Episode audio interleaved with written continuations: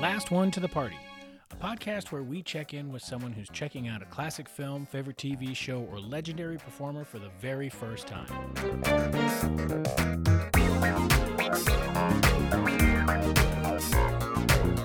Thank you for joining us on this episode of Last One to the Party. On this episode, we're talking with Jessica Eason, a writer and actor, and also a great guest to have on numerous times because, well, she's my wife and we live together, and it's easier to get her to carve out the time to be on the show. But having said that, we're talking this week to Jessica about Richard Pryor, someone who she knew a little bit about, but hadn't really heard any of his stand up. It should be noted that in the clips and excerpts that I include, I don't edit any of Richard Pryor's material. It felt like it was not my call to make to edit such a legendary, genius, brilliant mind. And so there is some language on this episode that is maybe stronger than usual, maybe a little bit more intense. And so if you can either fast forward through those parts or skip this episode entirely, that's fine. I understand.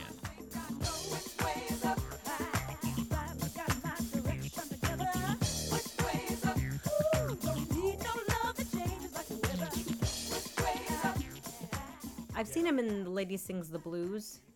I've seen that movie, obviously. Yeah, and I read that article about him in the uh, New Yorker, which I loved. And I know about his upbringing, which is just so sad. You hadn't really seen or heard any of the stand up. Maybe No. maybe seen him in uh, The Wiz, Oh yeah, I've seen him in The Wiz. uh but nothing really that was sort of his. No, not what he's known for. what did I make you watch and hear? We and- watched Live on the Sunset Strip, and we watched oh Live in Concert, and then we listened to um, a title I can't say that mm, is crazy, which is very funny. What was your opinion of it? What did how did it did it surprise you? Well, we should break them down one at a time, or maybe our audience doesn't know. But my husband and I are both improvisers, amongst many other things. It's embarrassing that I hadn't seen.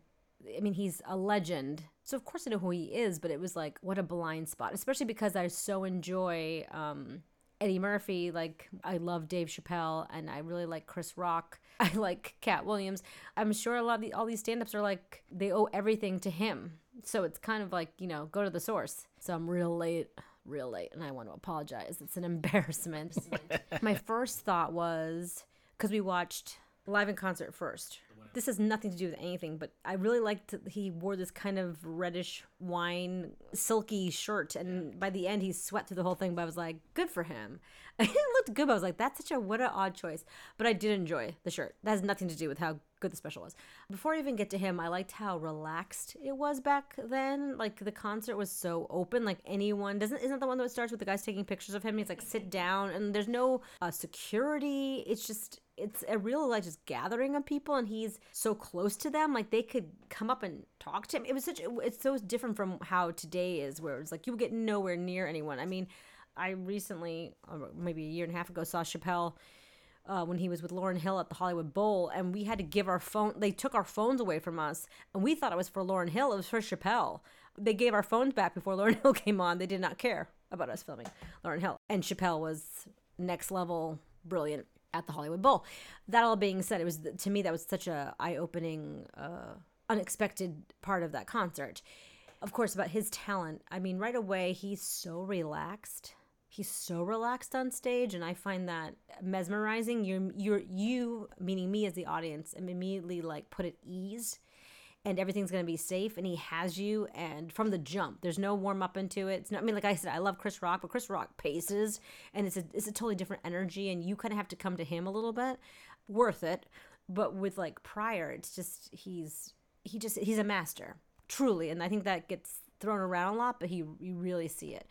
And the big takeaway for me after that special and other special was how um, fluid he is uh, physically in his body. He's so in his body.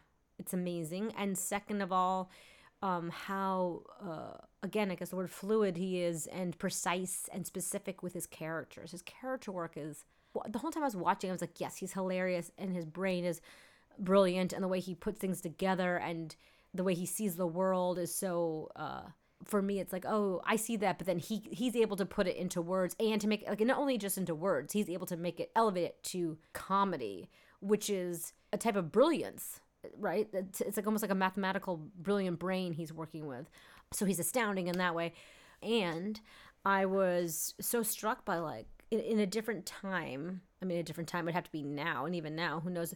He's such a brilliant actor. I was like, he, sh- someone should have put him in more movies where he was actually acting. Like he's brilliant. Uh, he could have done so much just acting. Well, I think for me, he steals the movie Lady Sings the Blues. As we've established, as we've established, I'm a jazz snob, and Diana Yes, Ross is physically nothing like Billie No, Holiday, and not. and as a singer, vocally, she is like nothing like Billie No, Holiday. she's not. And so that I found frustrating. But Richard Pryor playing this fictional character, who's kind of an amalgam of maybe a couple of characters, maybe not the least of which might be Lester Young, Yes, who was I think so. Billie Holiday's sort of Collaborator. other hand, Yeah. Mm-hmm. other half of her. Um, he brings such a depth and does. sensitivity, and he has made a lot of movies. They're just not many of them are very good. That's what I'm saying. Like, That's the sad thing that's is sad that- thing. that- that- yes. and he was there was talk that he was going to be the lead in Blazing Saddles, but they couldn't get the insurance for it because he was Because of the cocaine and the drugs, and the, that's was the, Blazing Saddles after his um that was seventy four. So we saw him live in concert was seventy seven ish. okay, all right. 78 and then um, sunset strip was after his accident With the and that was so that was freebasing, right? 82 Okay. yeah yeah but he gives some great performances in some of them there's always moments in those movies where he's great some kind of hero i think that's what it's called is really good. Oh blue collar. Blue collar is the one richard pryor movie where he is fantastic. He's in it with Yaphet Kotto and harvey keitel and they play Mm. blue collar workers who have discovered some sort of malfeasance with the union and they're going to steal some money and it's straight drama. I think Yeah. it's irwin winkler. That is great richard pryor in a movie. He could have done yeah, so eight much. movies that quality and been fantastic been in them fantastic. But that, I think that's what's also astounding about him is not only are you watching him be this amazing, brilliant comic mind. That's one thing he's doing. And then the second thing he's doing is just being present with an audience. He's so present with them. So that's another talent that doesn't always go together. I feel like I'm throwing shade on Chris Rock. I'm not. I feel like he's Chris Rock just doesn't have that that facility, right? He he's not he's not um, limber like you're watching Richard Pryor. Not that Chris, it's only Chris Rock, but I mean, he's just sticking in my head right now. for me it comes down to a kind of sensitivity vulnerability and trust Yes. and chris rock may just be inherently a suspicious person to a degree that doesn't allow him to just relax in front of a camera i know that Hmm. for me, my experience has frequently been when a camera is put in my face and I'm told to act, my defenses go up. And that's the key to it. I th- that's the key. Oh, I agree. Can you be real with a piece of equipment five inches, Right. two inches from your face? And I also would say I mean, that's part of also, I guess, and it's also apples and oranges. Like Chris Rock isn't trying to be Richard Pryor. No one's trying to be. I mean, no one can can be him. But uh, it's not just Chris Rock. I, other than I think Chappelle, who has a different quality, but is equally, I feel like a master. When I when I saw him live, I was like, this man. He came out and just he owned the bowl. Like I've never seen. I've never seen a comedian do it like that. It was, He's got a similar pace in terms of his confidence and his ease in front of the audience. Yeah, so it was astounding, and I- the only and I don't, um, I guess because Chris Rock falls more into like where I've again I think he's brilliant, um, but like he falls more into a category when I see he's more in the realm of comedians where they're very quick and they're very the good ones, the great ones. They're very quick. They're funny. They have you know the way they do the math and the the like the the brain gymnastics of the comedy. Like he does it at such a next level. Um, but it's more like watching that. It's it's uh, it's not as holistic as uh, Richard Pryor. And not to relegate it to only comparing Richard Pryor to other No, black, black, comics yeah. who came after him. If you look, I think any comic you want to, uh, Jim, Anyone. Jim Gaffigan, Patton Oswalt, Yeah. uh, um, even Jerry Seinfeld. Yeah. not great actors, no, no, no, none of them. but terrifically funny. funny, Yes, funny comedians, which is a very difficult, specific skill to have. a thousand and, times. And yes. oftentimes, I think from every book that I've read about stand-up comedy, you know, you're going out there and you're facing more times than not a hostile audience. Yeah. That builds up a certain bony, ridged armor um, that is counter to what you need to do when you're acting in front of a camera, which is Yes. to let everything else melt away, connect with the other person, look them in the eyes, feel your feelings. you know, that's a hard Yeah, thing to do when you're being defensive towards a Yeah. hostile crowd. Yeah, so he has done some movies that he's been really terrific in, but the bulk of them are kind of near misses, I think, a lot of the time. I also think the time period is not great for him. I don't think they were making a lot of movies starring black actors. Not that they're making enough now, they're not, but they're making more. I don't know, to give him more range because he has it. I mean, you just watch when I watch him just go in and out of those characters. His fluidity, the the content, yeah, I think it is the vulnerability. But I was just struck by that and how it's um so engaging. Do you remember any of the routines that stood out to you from live in concert? For me, it's like I didn't walk away with like a sound, but like I did like I think it's that the first one, um, where they're talking about going hunting. Them woods, though, man, you be in there, and them leaves be crinkling under your feet and shit. Say, come on over this way. Come on. I saw a deer. Come on. Deer be drinking water and shit, right? And he's he's being the deer. All that is brilliant. Yeah. Just him being the animals. Again, his physicality is fantastic. And he goes right there. It's like immediately he's he is this deer. You just see it, you feel it. It's amazing. When I first saw that special, I was maybe a shade young for it. I was like 11, maybe 12. Language aside, content, the sexual content aside, those are the kinds of things that stayed with me. That ability to be the deer drinking at the lake and suddenly being surprised, as well as when he does the monkeys and then the monkeys die and the dog hops over the fence to console him. Hey, Rich. What's the matter? Said, my monkeys are there. They died. I said, damn. I was gonna eat them too. Yes, I love that part. And he went away, he walked back to the fence and he got ready to jump over. And he turned around and looked at me and said, You know I'm gonna be chasing you again tomorrow. That's the magic of him. It's so specific and so detailed and so precise and at the same time so relaxed. That's what's astounding about it. In rewatching this, I haven't seen either of these movies in a long, long time. I didn't find myself laughing out loud as much as I did when I 1st mm-hmm. saw them, or sort of just being in awe of it to the degree that I was when I first saw them. But that stood out to me so much his ability to just click into these different characters, animals and people alike, and embody them So fully, so realized. yeah. Yeah. Yeah. just amazing. And it, I'm wondering now if that wasn't just a byproduct of the time. He did a he did a Lily Tomlin special, I think it was, where they hmm. did two characters in a scene and it was not a joke packed scene. It was just the two of them committing to these characters. And I think that he's a byproduct of his time and that he came up at a time when what we defined as art was expanding a little bit maybe Yeah. or loosening or something and so you were able to be a stand-up comic who didn't have to tell punchline punchline punchline Yeah, it was in the 80s where it's like everyone's giving you punchline, punchline, punchline to get a development deal to do their, right? I mean, like that's just yeah like, to get their sitcom named after themselves Yes. yeah yeah yeah. anything else about the first one about wanted Oh, when he talks about the heart attack. I was walking in the yard and some say, don't breathe no more. I said, huh? I said, don't breathe no motherfucking more. You heard me. Okay, I won't breathe, I won't breathe. It's phenomenal. Shut the fuck up. You think about dying now. Yeah, yeah. Why didn't you think about that when you was eating that pork, motherfucker? I was just embodying the heart attack Yeah, him suffering from the heart attack Yeah. I like all the stuff he does about relationships. The sex stuff is very funny, but more interesting is how he's always talking about being sensitive and open and vulnerable with these women. And I think that is still unheard of. and his struggle with it his, Yeah, his his struggle with admission it. of his difficulty in, Yeah. in being that and doing that but realizing you need that that's the important part of it the other thing that made me laugh but also made me sad was the amount of stuff that he talks about in police relations Yes. that is exactly still where we are right at this moment. now The white folks get a ticket, they pull over. Hey, officer, yes, glad to be of help. Here you go. Nigga got to be talking about, I am reaching into my pocket for my license.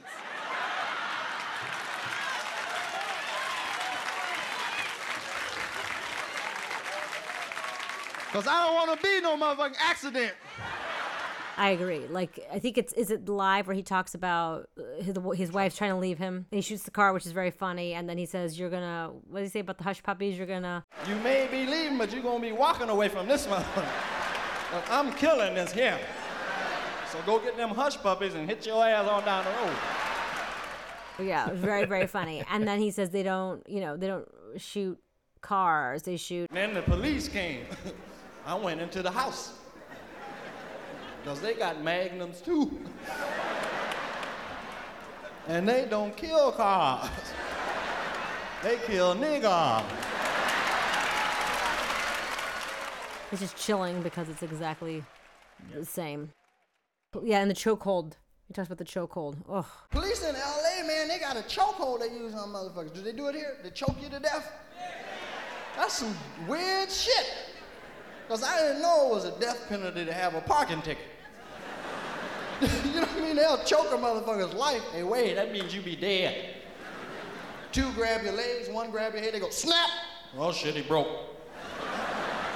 Can you break them? Does it say so in the manual? Let's check. Yep, page eight, you can break a nigger, see? Good work, man. Good work. Good work indeed. Let's get there. I think he was the first black comic to give a peek into the dark side of those social issues. I think the comedians that preceded him, Dick Gregory was talking about the politics of it, but I think he was the first one to talk about the interpersonal relations and the sort of the almost the day to day part of it. Yeah, that truthfulness. In looking back on it, that's the way it strikes me. And it's just, yeah, I guess like uh, where we are in time right now just keeps pointing back to me personally of like people have been, black people have been telling you, you, not just me, like you, all of us for years, what's been happening. And people are like, oh, it's a fine. No, it's not. They've been, it's, you know, we just haven't been listening. Then with the second one, with Live on Sunset Strip. Yeah, the second one is like he's just, again, top of his game. I just like the content of the second one better. I love all the parts. I see. I have seen parts of it before where he talks about going to Africa, and I think that's so moving. I was sitting in the hotel lobby, right? And a voice said, What do you see? Look around. And I looked around and I saw people all colors and shapes. And the voice said, Do you see any niggas? I said, No. I said, You know why? Because there aren't any. Again, where we are today, but just talking about how just being around people that look just like you, just being surrounded by all black people and not having any, not having any of the uh, racism that he grew up in, uh, that we all grow up in. It's funny, but it's deeper. It's deeper. It's deeper than funny. It's actually just, it's just moving. It's um, and it makes you think, right? The idea of like, I don't know. I don't even know. I have to think about more. of I'm thinking, but it's it's it really sticks with you. In Sunset Strip, through the lens of today, when he's talking about shooting stir crazy in that penitentiary. Yes, I thought that was great too. About seeing all you're right, all these black men, his brothers in there, and how horrible it is. And it was really strange because it's 80% black people in there. And you said, well, why is that strange? Because there are no black people in Arizona. And I've always said the black man been fucked over. You know, the revolution, motherfucking whitey, motherfucking fuck over us. We got a good heart, we nice people, just get a bad break. Slavery just not really ending. It just keeps turning into a new way of holding black people down. And so uh, ending like in the in the pipeline to the prison system. So I thought that was very telling. And then he turns it a little bit with like, well, you know, some of these some of them are just stone cold killers. And I was there six weeks, and I talked to some of the brothers there. Thank God we got penitentiaries.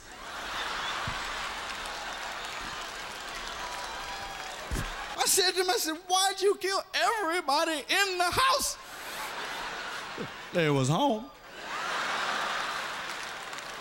I mean, again, that's his genius. It's like it's political, it's emotional, and he's funny.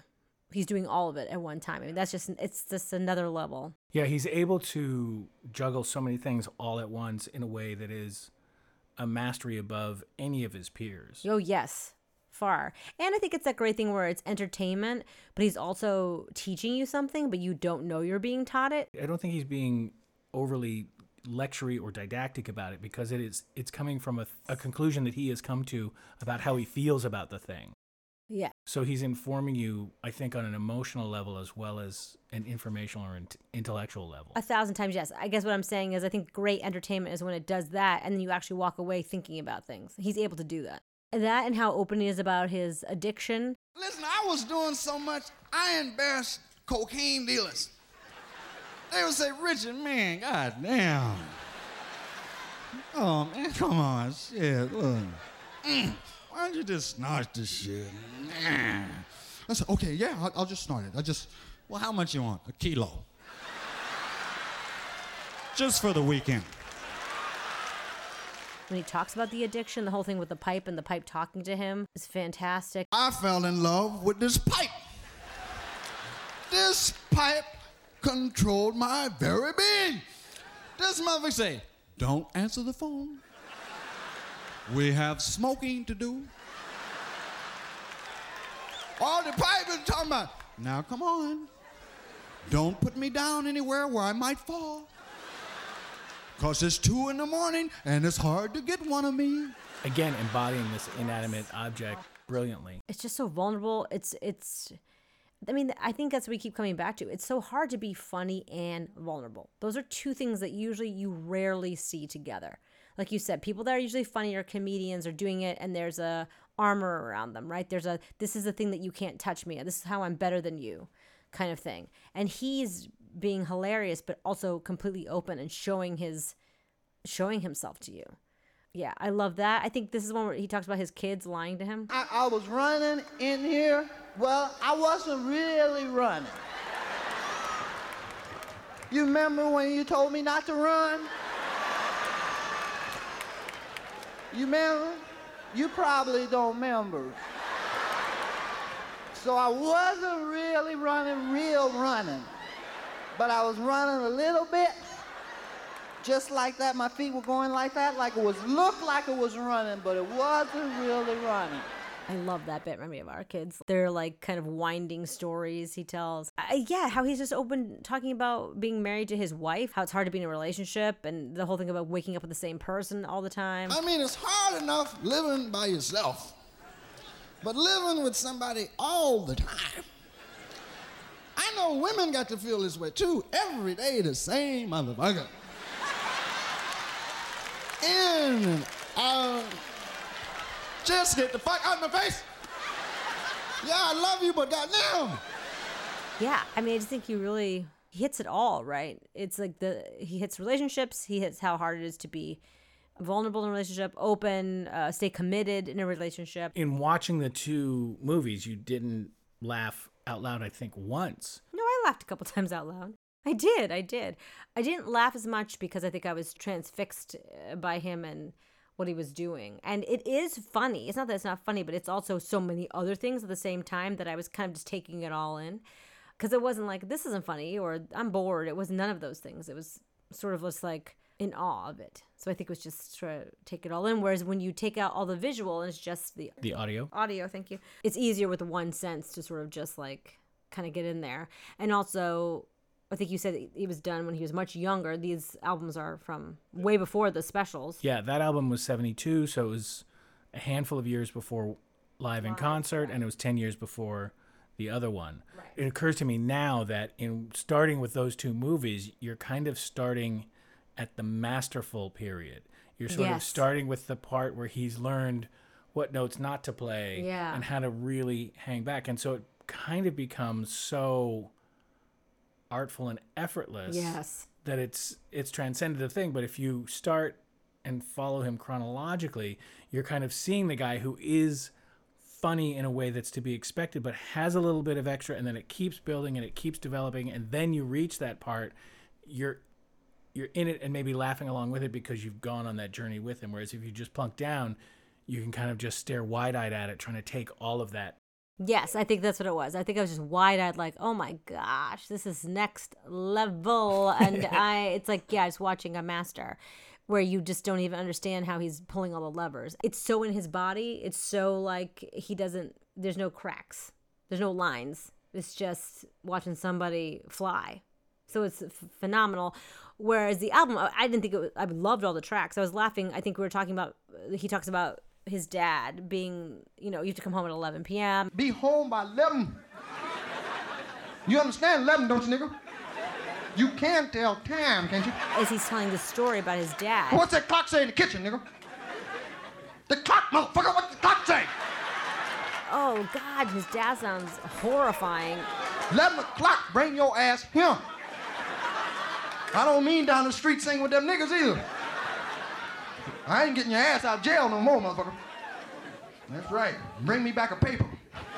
and then he hits you with a really funny impression like he goes right in with that facility uh, doing his dad impression of his dad and it's so funny and so specific that it takes you off guard and you're laughing and then he goes back to his life and it's like that's horrible but then he hits you again um, it's like being in a boxing ring like he's hitting you with all these jokes that are so funny that it kind of you can't stay in the shock or the the the sort of the horror of what he grew up in so it's you're just kind of back and forth, back and forth, and which eh, you know he's not doing it to shock you. He's doing because this is his life. So it's like that's what he you have to do, right? Stand up, you do that. The great ones do, and so I was also taken by that of like I shouldn't be laughing at this, but oh my gosh, he's so funny, and then like oh well that is funny, and that is universal, and then this is totally specific. Like he's just bouncing back and forth. He keeps you off balance. And then the other thing that I was thinking about today as we were getting ready to do this was his colleagues at the time, the oh, comedians yes. who were popular at the same time he was. Maybe Robert Klein, who's sort of the proto Jerry Seinfeld observational comedy. For me, certainly would be Steve Martin and George Carlin. And George Carlin does a great job of characters from the other side of the spectrum of the New York Irish and Italian and Right. Brooklyn guys and, and the, that sort of a character. But he doesn't have the depth, which is not a knock against George Carlin. Plenty of his stuff is funny, but it doesn't, you know, R- Richard Pryor goes this extra mile or two miles to really just reveal glimpses into his upbringing that are devastating when you when you stop and consider it Yeah. in in combination with what he's doing um, and nobody else has really done that i think even since Yeah, I'm with you. He's able to do both. I mean, we just keep coming back to it. I think. I think uh, the more you say, I think that's what makes him stand apart. Just from knowing comics is his vulnerability. That is not something you say about comics. You're not like, oh, those comics I hung out with, they were so vulnerable. No, and he might not have. I mean, personally, I obviously we didn't know him. Might not have been that way, but that's how his comedy came out. That's it's almost like when you have an art like that, you gotta just follow the voice, whatever, like however it comes out. It's like that's that's your instrument, and you gotta play it. And and he did. I mean, he just and it makes him like you said, like obviously Carlin and Steve Martin, they're all very different, clearly. But because they're not as personal, they don't hang with you as much, I think. I think the Richard Pryor stuff kind of gets inside you. Like it just stays in a different place in you that's deep. It's deep. Where it's not just funny. And like those are funny bits, and I can say those bits, and I know the whole album, it's a funny bit. This is above bits. It's like it's funny, but it's also oof, it's in your heart. It's like a soul. Like a your soul. it's almost uh, kind of in hearing you describe it, it it seems like it could almost be the best kind of performance art Hmm. you know so much performance art i think gets a little self-indulgent Yes. gets a little too art for art's sake Yep. and this is transcending just standing up ladies and gentlemen ha ha ha joke joke Yeah. joke and it's and it's also more than just that one man show of revealing all of your pain and your anguish and your suffering so it's it's it's gotten to this unique place Yeah. that's really really remarkable and I, I saw him in in concert in 1983 Wow. yeah at the circle star theater which is no longer there in palo alto california i think it was How old were you? I was a senior in high school. Wow. Who'd And- you go with? So I, on our first date, Oh, here we go. on my first date with Debbie Waddell, I Oh, took her to see Live at the Sunset Strip. And that Okay. movie, if you remember, starts out talking about him having sex with a Playboy bunny. This is our first date, and we are juniors in high school. Yeah, and yeah. I am entranced by Richard Pryor because I love him so much and also so hyper aware that he is being very sexual and it's our Yes. first date. Yeah. Oh, and that's the bit he does about she likes when he does the kid voices, Yes. right? And then he eventually becomes like he's born again or something. She gave birth to me about 9:30. Yes. I'm gonna uh, Yeah. F this couch. Yeah. this So lady, good. she took me to this beautiful apartment. It was like just like shit you never see in your life. One of them kind of apartments where you say, if I don't get the pussy, I can fuck this couch. So then by 1983, we were breaking up, or I think, whatever. It was Yeah. the relationship was ending. Yeah. But I got tickets to see Richard Pryor. So we went. Oh, okay. and it was great. Never, I never knew that. I thought I told you the story. Maybe it's because it involved Debbie Waddell. Oh Lord. There's a movie that came out after Sunset Strip. I think it's Here and Now, which is basically the set that we Saw. saw.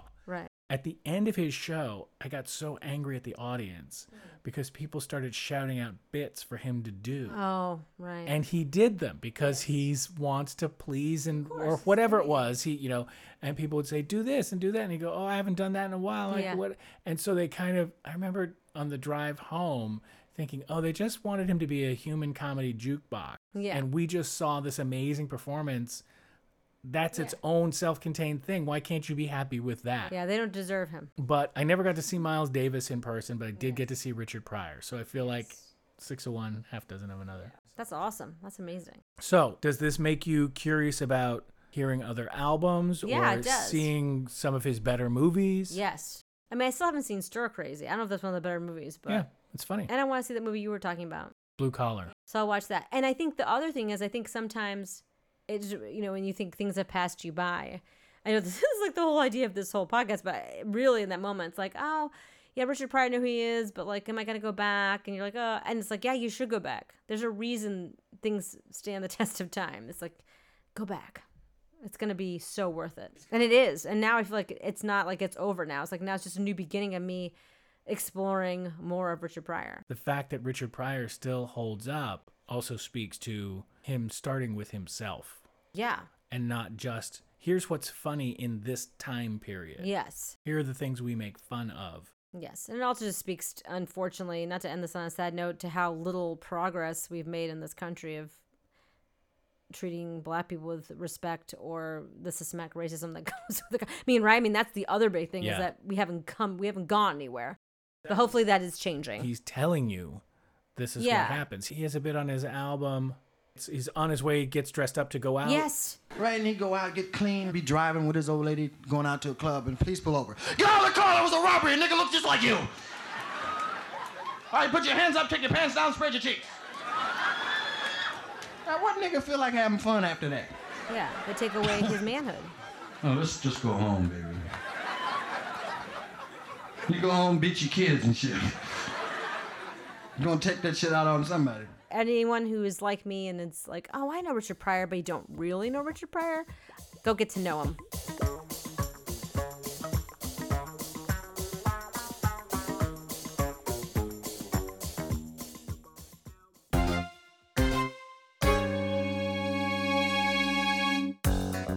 Thanks for joining us on Last One to the Party.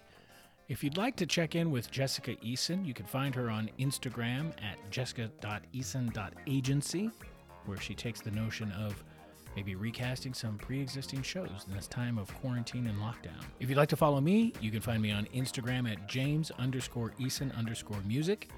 And if you'd like to follow the show, you can find us on Instagram at Last One to the Party Podcast. You can find us on Twitter at Last One to the Pa number one. Last One to the PA one. Or you can search Last One to the Party. If you've got ideas for the show, feedback, information, think maybe you should be a guest, send us an email to lastone-to-the-party-podcast at gmail.com. And if you enjoyed the show, please leave a review and some positive comments in Apple Podcasts. It helps get the show in front of other people's ears, and it would be much appreciated. The show is produced and edited by me, James Eason, and the theme music was composed by me, James Eason.